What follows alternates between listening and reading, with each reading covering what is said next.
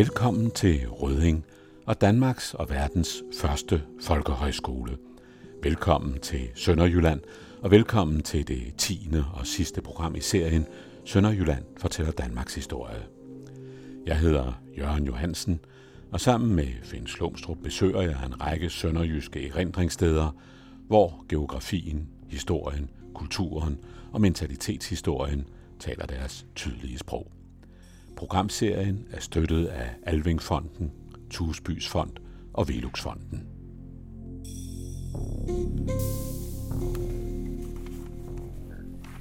Finn Slumstrup, øh, vi har sat os i noget, der minder om sådan en mellemting mellem et bibliotek og en skolestue her på Rødinge Højskole. Og vi sidder faktisk lige under et maleri, et portræt af den første forstander på Rødding. Og Rødding Højskole, ja her fortæller Sønderjylland ikke bare Danmarks historie, men faktisk også verdens historie. Ja, det må man sige. Fordi Rødding Højskole er jo simpelthen den første højskole i verden. Det plejer vi at sige, øh, uden at bæve. Der kan være nogle tyskere, der siger, at der faktisk var noget, der mindede om højskole i, i Tyskland. Øh, altså voksenoplysningsinitiativer, der er lidt tidligere. Men det, der har den særlige højskoleprægning, folkehøjskoleprægning, det starter her. Og det er faktisk en dansk opfindelse. Det, det kan vi godt tillade os at sige. Den er selvfølgelig inspireret andre steder fra, fordi vi ved, at, at øh, Grundtvig i høj grad bliver inspireret af sine studier på Universitetet i Cambridge i 1830, 31 32, hvor han får stipendier til at komme derover. Og der øh, oplever Grundtvig jo den engelske tutorordning. Og det er for ham en gevaldig øjenåbner. Dette, at professorerne taler med de studerende i øjenhøjde. Det rystede Grundtvig, det kendte han bestemt ikke noget til fra Københavns Universitet eller fra Katedralskolen i Aarhus. Han var jo, som vi alle sammen ved næsten, modstander af det, han kaldte for den sorte skole, og ville så i stedet for at lave livets skole. Og der er ingen tvivl om, at han fik en oplevelse i England, som inspirerede ham. Så er der også andre udefra kommende ting, der jo gør, at, at, at højskolen overhovedet opstår hele den, den øh, politiske situation. Og det er jo derfor, vi også er taget til Røding i vores serie her om, om Sønderjylland, og der, der fortæller Danmarks historie. Vi har haft Øh, kongernes øh, Danmarks historie, vi har haft øh, kirkelig Danmarks historie. Men her kan man sige, at vi fortæller folkelig Danmarks historie. Øh, og så netop dette med, med, med, øh, med højskolen, der så gør, at der også er faktisk pædagogisk verdenshistorie øh, blandet ind i det. Vi har talt gentagende gange i de her udsendelser om med- og modspillet mellem dansk og tysk. Og det er jo præcis også det i høj grad modspil, der er med til, at højskolen opstår. Grundtvig er begyndt i 1830'erne og øh, tale og skrive ikke mindst, mindst en bog om året i 10 år om behovet for en ny slags skole. Og det skriver han om, fordi han kan se, at nu kommer demokratiet. Og demokratiet, det er han bestemt ikke i starten tilhænger af. Det er meget morsomt, at i dag, hvis folk overhovedet har et forhold til Grundtvig, så betragter de ham nærmest som superdemokrat. Øh, og den mest fotograferede byste i Danmark, tror jeg, det er Bissens Grundtvig-byste, der står inde i Folketinget. Og det er altid der, folketingsmedlemmer bliver interviewet øh, i tv-aviser og på TV2, så har ser man Grundtvig i baggrunden. Men han var bestemt ikke superdemokrat, for i starten kunne han slet ikke forestille sig, at hvis ikke der sad en svævende over vandene, hvordan i alverden kunne man så nå frem til det, han altid kaldte for det fælles bedste. For det var det, der var meningen med politik. Det var at nå frem til det fælles bedste. Og det krævede, at der altså sad en op i helikopteren, og hvem var bedre til det end den enevældige majestæt. Så han var vældig godt tilfreds men han var også historiker, og en klog historiker. Og hvad gør en klog historiker, der ser en skandale komme, som ikke kan stoppes? I det tilfælde her, det frembrydende demokrati og folkestyre i Europa. Han sætter sig i spidsen for skandalen. Og det begyndte Grundtvig så at gøre, men var så samtidig optaget af, at skulle dette eksperiment, som han så komme, skulle det gå godt i Danmark, så var det nødvendigt med en ny slags skole, fordi så måtte man jo også have bønderne med i det store flertal. Vi havde godt nok fået loven om almue skolevæsen i 1814, men altså alligevel, noget, noget måtte der gøres, og en ny slags skole var nødvendig. Og den kommer jo også, og vi ved alle sammen, at, at Grundtvig er højskolens teoretiske far. Men det går slet ikke sådan, som Grundtvig forestiller sig. Fordi han har ikke på noget tidspunkt tænkt, at der skal vokse en stribe folkehøjskoler spredt ud over landet frem. Nej, han forestiller sig faktisk en statshøjskole. Og han forestiller sig, at den skal ligge på Sorø Akademi, som på det tidspunkt her er i store problemer. Og da Grundtvig selv var arbejdsløs, så var det vel passende, at han kunne blive højskoleforstander på øh, Sorø. Men udviklingen kommer til at gå helt anderledes. Og det er lige præcis modsætningen mellem dansk og tysk, der gør, at der så altså er nogle mennesker i Sønderjylland, der selvfølgelig læser Grundtvigs skrifter, og faktisk er der måske ikke nogen, der læser dem bedre end professor Christian Flor nede på Universitetet i Kiel. Og øh, han er meget optaget af det. Og efter det store skamlingsbankemøde i 1844, som er en stor dansk folkelig politisk manifestation, der øh, vokser planerne om en højskole kraftigt frem. Christian Flor er, er talsmand for den. Han arbejder sammen med noget, der hedder den Slesvigske Forening. De har god kontakt til pengestærke nationalliberale i København. Og så går det altså hverken værre bedre, end at næsten af bagdøren, på en helt anden måde end grund vi forestillede sig, så etableres her i Røding verdens første folkehøjskole. Den starter i november 1844. Den har 20 elever, mellem 16 og 20 år gamle, og det er helt rigtigt, som du siger, at Johan Wiener, der hænger lige her, teolog, han bliver verdens første højskoleforstander. Men han er det så heller ikke så længe, for man, ser man årstallene, ja, så bliver det til et år i posten. Ja, altså jeg øh, brugte ham tit, når man snakkede om, da jeg selv var i højskolen som forstander og som lærer, øh, og man synes, der var for voldsom udskiftning, så sagde jeg til husk nu, at verdens første højskoleforstander holdt i et år. Så fandt han ud af, at det var nok egentlig meget bedre at blive præst og sidde i fred og ro ved studerkammeret, frem for at skulle holde kostskole. Men altså, skolen her kommer i gang, og får jo så i stedet for Louis Skrøder som forstander, som der er en bystad herhenne. Og Louis Skrøder er jo en af de helt, han er, han er den store skikkelse i, i den første del af højskolehistorien. Det er så også Skrøder, som, som beslutter, at da situationen jo spidser til, at vi får krigen i 64, øh, så sker der jo det, at pludselig kommer Røding til at ligge i det tysk besatte, fordi vi er jo helt oppe i det nordlige Sønderjylland. Vi har en, en øh, håndfuld kilometer op til Kongeåen. Øh, og altså, Røding bliver besat, og Skrøder tager så den beslutning at lukke og tage til øh, Askov og starte der. Han tager navnepladen hernede fra med, så skolen her hed egentlig Flores Højskole.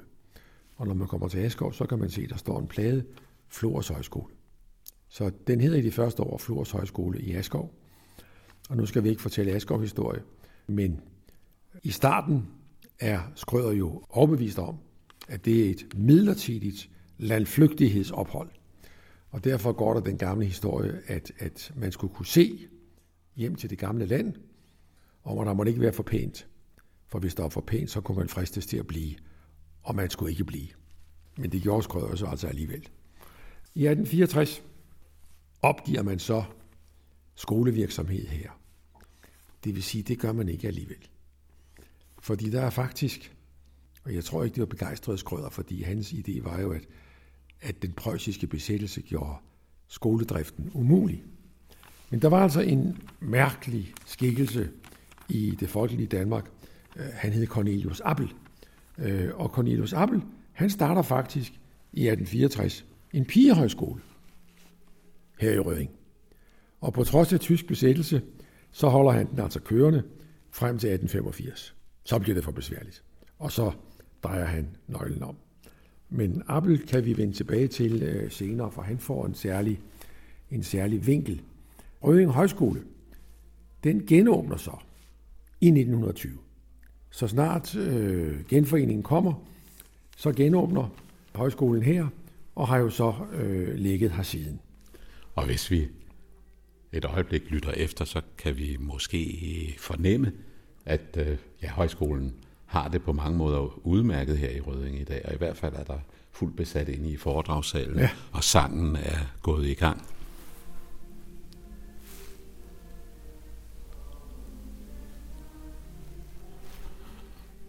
Ja.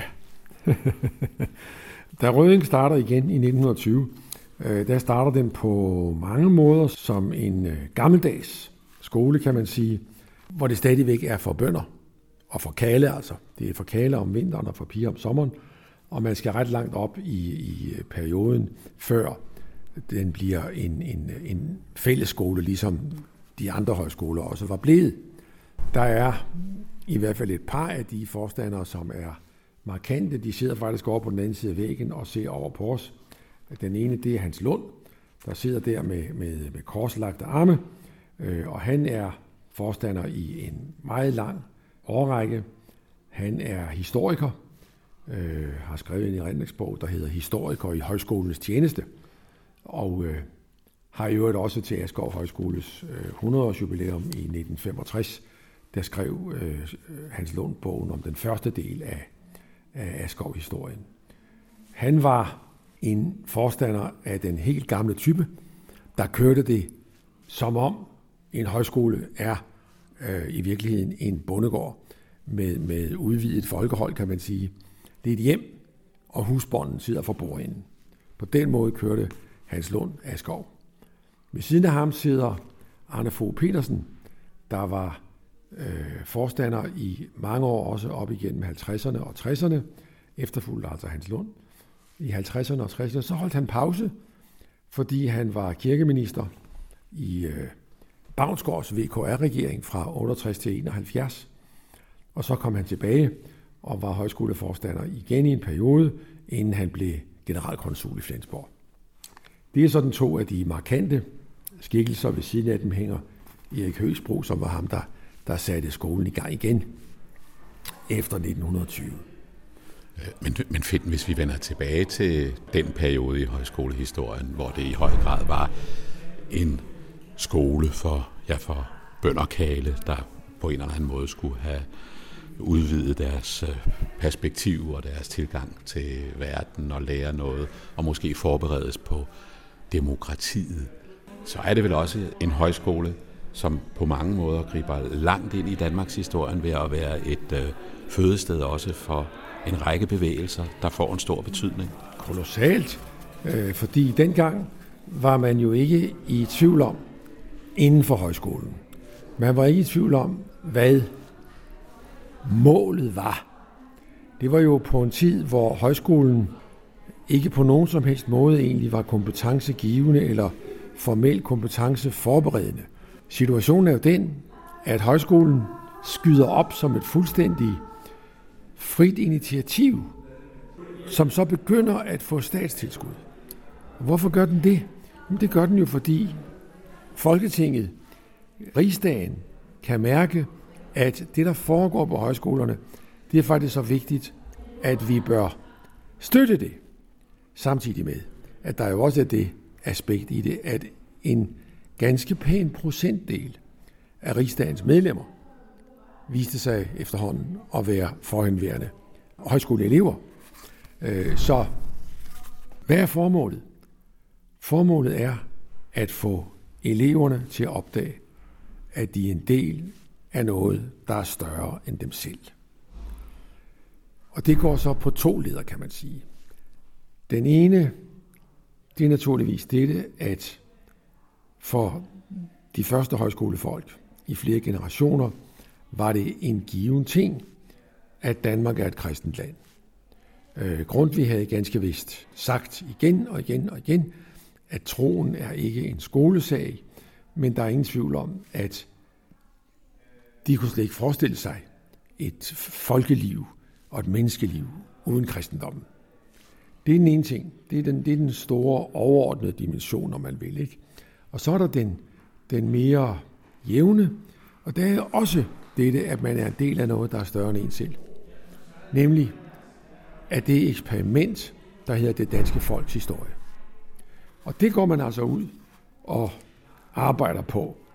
Og det gør man jo lige præcis ved at danne en række organisationer. Altså man går ud, hvorfor skal man have øh, gymnastik og idræt på højskolerne?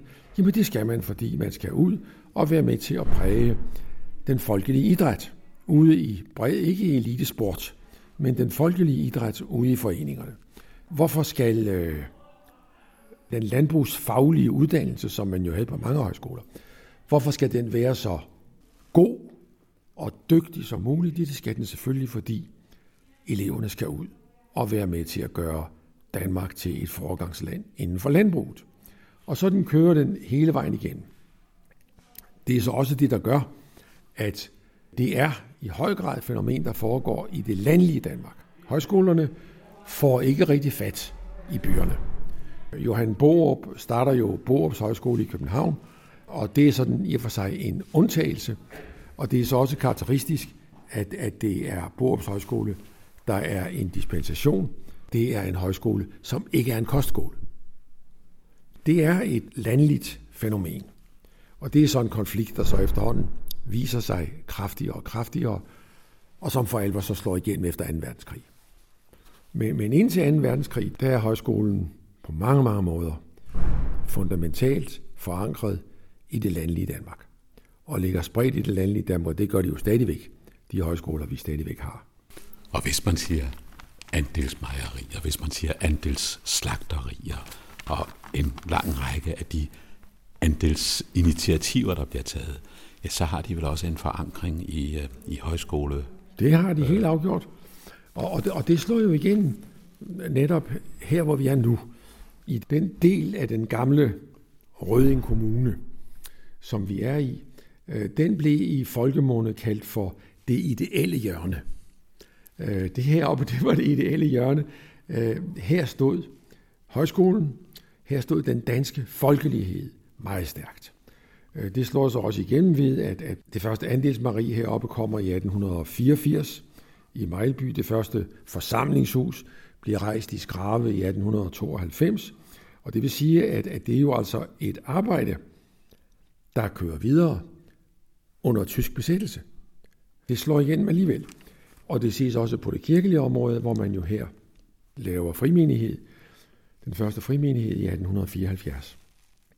Så højskolen var et kraftcenter, ikke bare Røding Højskole, men de gamle højskoler var et kraftcenter. Og man skal jo også huske på, at når vi nu siger, at, at Røding lukkede i 1864, øh, der var der på det tidspunkt kommet adskillige andre højskoler i Danmark. Danmarks ældste kontinuerligt eksisterende højskole, det er jo Uldum Højskole om ved Vejle, der har ligget der siden 1849. Øh, og så kommer det store boom, kommer jo så lige efter 1864.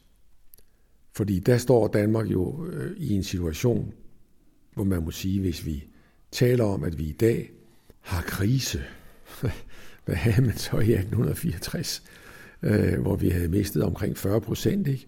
både befolkningsmæssigt og arealmæssigt. Og i virkeligheden gik jo diskussionen, at der var ligesom to muligheder. Den ene mulighed var at sige, at nu er vi blevet for små til at kunne eksistere som selvstændig nation, så det eneste fornuftige er i virkeligheden at undersøge, om ikke der er mulighed for, at resten af landet kan følge Slesvig og Holsten ind i øh, det tyske forbund. Den anden mulighed er at sige, nu er vi blevet så få, at der ikke er én eneste, der kan undværes. Og det blev den holdning, der så vandt øh, og slår igen med en kolossal folkelig rejsning, der jo så også vist sig ved, at altså der i, i 1865, der starter der jo afskillige højskoler. Askov starter, Testrup starter, Vallekilde starter osv. Og så kommer hele den, den grundviske kulturrevolution som jo vokser ud af øh, højskolerne. Og det vil sige, at højskolerne de er så også på en måde en form for illustration af et slagord, som hvad udad tabes, skal indad vindes. Ja, i allerhøjeste grad. I allerhøjeste grad. Det er det, der, det er det, der ligger bag ved netop, at, at, at, øh, nu skal alt mobiliseres. Øh, en hver skal virkelig komme med, hvad en hver har at byde på. Så det, det er helt klart. Hedeselskabet og alt det, der sker der, øh, hænger også sammen med, med hele den bevægelse. Og det er der selvfølgelig, man også kan tale om en højskolebevægelse. Det kan man jo slet ikke mere. Øh, men engang var der en højskolebevægelse. Det var ikke alt sammen øh, grundviske højskoler, der var sandelig også en række missionske højskoler. Men de trak på samme hammel. Man kunne være lidt uenig i gudsopfattelsen, men at det også drejede sig om at arbejde for, at det eksperiment, der hedder det danske folks historie, at det eksperiment skulle gå godt. Det var man fuldstændig enige om.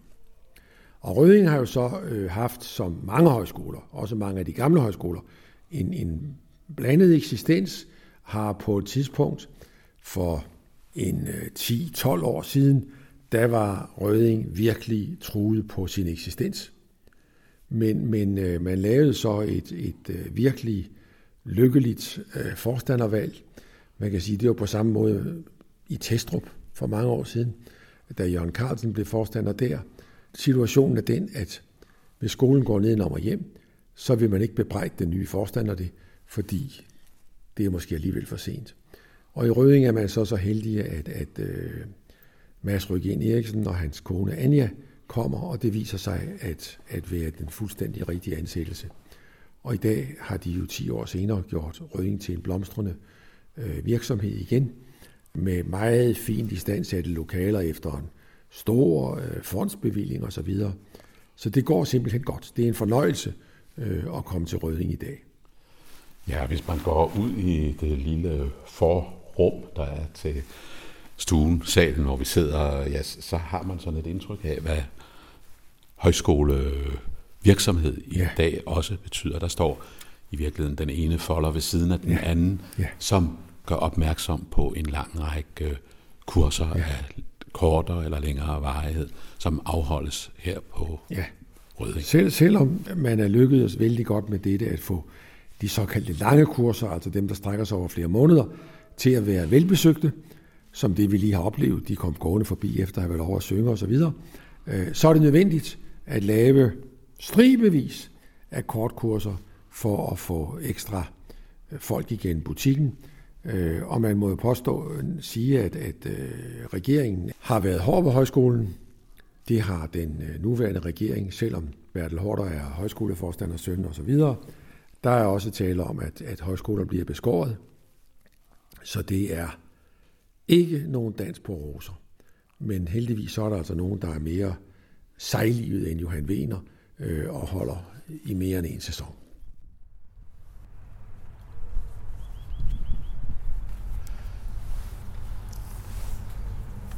Fra selve højskolen er vi gået, ja ikke så mange skridt i virkeligheden, over til Frimenighedskirken. Det er en mærkelig situation. Ikke? Vi står her i døren til Frimenighedskirken, kan se, højskolen ligger 50 meter foran os, og 200 meter derhen, der ligger Sognekirken. Øh, men sådan var det jo med mange af de gamle højskoler. De skulle have deres egen kirke. Det lavede man i øh, Vallekilde, Valekilde, det lavede man i Askov, det laver man altså også her. Og her laver man det, før man laver det de andre steder fordi frimenigheden her bliver altså lavet i 1874. Og Cornelius Appel, som jeg har talt om før, han står så egentlig midt imellem højskolen og Frimenighedskirken. Der står en, et, et, et, en, en slags, det er jo ikke et statue, det er, det er et stort relief i, i mildestal fuld størrelse, lavet af øh, Nils Hansen Jacobsen oppe i øh, Vejen, der jo er øh, billedhugger til forskellige ting her i Røding, også genforeningsstenen og så videre. Og den er altså rejst over Cornelius Appel, der holder den her pigehøjskole kørende i en 20 år, men fra 1874 bliver han øh, præst. Han er egentlig uddannet lærer, og vi er jo tysk besat, så der er tale om en illegal ordination. Han bliver illegalt ordineret som præst og starter så i, i den nye frimenighed og må så på grund af sygdom, blindhed osv. opgive i 1889. Øh, og han lever så, øh, rejser til, Fyn og sidder derover som pensionist og dør i 1901. Men han var en helt særlig skikkelse, der så også på anden måde kommer til at præge øh, tingene, fordi han jo altså bliver er far til Jakob Abel, der allerede på det tidspunkt, da Cornelius øh, drager afsted, da Jakob Appel blev lærer i Askov, gifter sig med Ludvig Skrøders og Charlotte Skrøders datter Ingeborg, og Jakob Appel bliver jo så Askovs anden forstander fra 1906 til 28. Øh, og når vi før nævnte, at, at Arne Fogh Petersen holdt pause som rødingforstander, fordi han blev minister, så må man jo sige, at Jacob Appel holdt pause to gange, fordi han blev minister først øh, 1910-13 og derefter 1920-24, og i begge tilfælde blev han kirke- og undervisningsminister. Jakob Abel huskes i dag, fordi det var ham, der som minister efter 1920 lavede ordningen for det tyske mindretals skoler. Øh, og det var en forbilledlig ordning, som sikrede rimelige forhold, både sådan, at der kunne tages hensyn til tysksprogede elever i de danske kommuneskoler, og også sådan, så tyske forældre kunne lave deres egne friskoler. Øh, og der gik Jakob Appel i sin fars fodspor. Fordi Cornelius Appel er den centrale figur i en ganske særlig bevægelse, der hedder Klosterbrødrene, som starter i 1861, og det er hele tiden med- og modspil mellem dansk og tysk, vi taler om.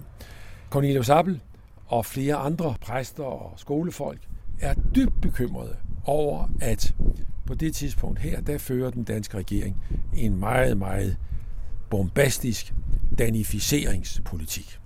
Det tyske skal holdes nede, og, og øh, Cornelius Appel er overbevist om, og det er de andre klosterbrødre også, at det ender i en dødelig konflikt, hvis man fortsætter på den her måde. Hvis man tramper så hårdt på et mindretal, så bliver mindretallet i virkeligheden endnu mere genstridigt, og man kan ikke trampe det væk. Det er faktisk en meget aktuel problemstilling i Danmark, som vi har på det tidspunkt her. Øh, Cornelius Appel bliver gentagende gange forhørt af politiet, og hvad er det dog, de har gang i, men bliver dog ikke arresteret for alvor. Øh, men Jakob Appels fornemme skolepolitik i 1920'erne er i virkeligheden en direkte forlængelse af hans fars øh, indsats som ankermand i klosterbrødrene i årene lige op til 1864. Så også på den måde er Cornelius Appel og hans søn Jakob Appel bestemt med til, at Sønderjylland fortæller Danmarks historie. Men der er en sten mere, vi lige er nødt til at gå ned og besøge.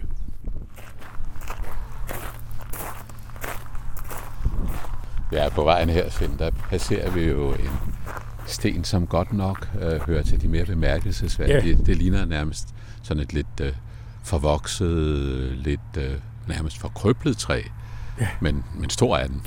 Og det er Hansen Jacobsen en gang til. Hansen Jacobsen havde det med at finde sten. Han var, han var jo sådan meget jugendinspireret egentlig, øh, og det afspejler sig også i meget af hans arbejde som stenhugger.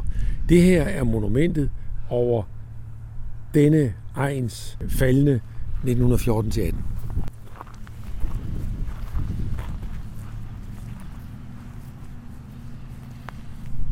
Ja, man må jo sige, at Røding er også de markante stens øh, ja. sted. Altså når man kommer gående eller kørende her på vejen lige neden for, for øh, kirken og på vej ind på højskolen, så står der her en stor øh, rektangulær sten, groft udhugget, og, der, og, og, og man spekulerer på... Og lidt over mandshøjde. Ja. Hvorfor står den her? For der står ikke noget på den, der er ingen figurer udhugget, men man er nødt til at gå op til den, og om i og for sig foran stenen. Øh, og så opdager man så, at bagsiden er i virkeligheden forsiden. Og det vil sige, at det er en sten, der vender ryggen til, ja, til de forbipasserende. Ja, det kan man sige, det er. Og det er så en sten, øh, der er rejst til minde om forfatteren Jakob Knudsen. Øh, rejst på 100-året for hans øh, fødsel øh, i september 1858, og altså rejst i september 1958. Hvorfor står der en sten for Jakob Knudsen i Røding? Det gør der, fordi han er født her. Hans far, Jens Lasten Knudsen, var højskolelærer i øh, Røding, og Jakob Knudsen kommer altså herfra. Og så har den her sten, synes jeg, en fantastisk øh, inskription. Der står, sådan husker vi dig, hård mod andre, krævende, fordi det vældige liv havde lagt sine læber mod dine og indvidet dig til opretholder af gudskabt mening. Storslået fortættet af væsen, skønt angrebet indefra. Først i døden fandt du uforsonlige den fred, som Herren ikke undte sin nidkære tjener. Ja, det er virkelig en inskription, der, der det må, meddeler noget. Det må man sige. Og den er jo i hvert fald lavet af nogen, der har kendt Jakob Knudsens forfatterskab, haft et klart billede af hans personlighed og været anfægtet af ham. Og Jakob Knudsen øh, var jo også i en periode selv inden for højskolen. Han var højskolelærer i Askov. Og jeg glemmer aldrig en af de hårdeste kritikere, vi har af den tidlige højskole. Det er Jeppe Aukær. Øh, Jeppe lavede jo øh, oprør i vinteren, så vidt jeg husker, 1887-88, hvor han var elev i øh, Askov, lavede sin egen studiekreds, fordi man underviste jo ikke i Askov øh, i de moderne digtere, fordi deres, øh, de var brændt inspireret, deres øh, gudsforhold var der måske slet ikke, så sådan noget kunne man ikke undervise i. Så det gjorde Åkær sig selv, og han var jo altså på, på et hængende hår ved at blive smidt ud simpelthen. Og han skriver nådesløst om højskolen. I og for sig også om Jakob Knudsen. Fordi Jakob Knudsen havde det samme som de andre lærere. De brød sammen i gråd af rørelse og begejstring over det, de selv fortalte. Og så står der så, men en gang imellem løftede han med en sær, tung gestus tæppe til side, der viste ind i poesiens land. Så i nogle situationer har Jakob Knudsen alligevel fået ram på Jeppe. Så, så, han, så han skulle have det der med. Og jeg synes, det er så flot, det der. Med en sær, tung gestus. Det kan man også godt se for sig. Men den her sten fra Jakob Knudsen, den synes jeg, den hører også med til det her mærkelige sted i det ideelle hjørne, som man kaldte det.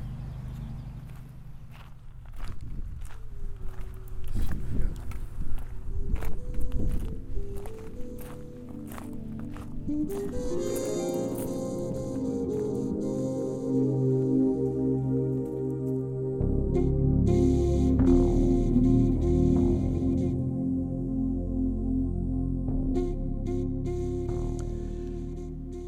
tonerne af Palle Mikkelborgs Bella, My Bella, forlader Finn Slumstrup og jeg, Jørgen Johansen, Rødding og Rødding Højskole, der var målet i det 10. og sidste program i serien Sønderjylland fortæller Danmarks historie. Programserien er støttet af Alvingfonden, Tusbys Fond og Veluxfonden.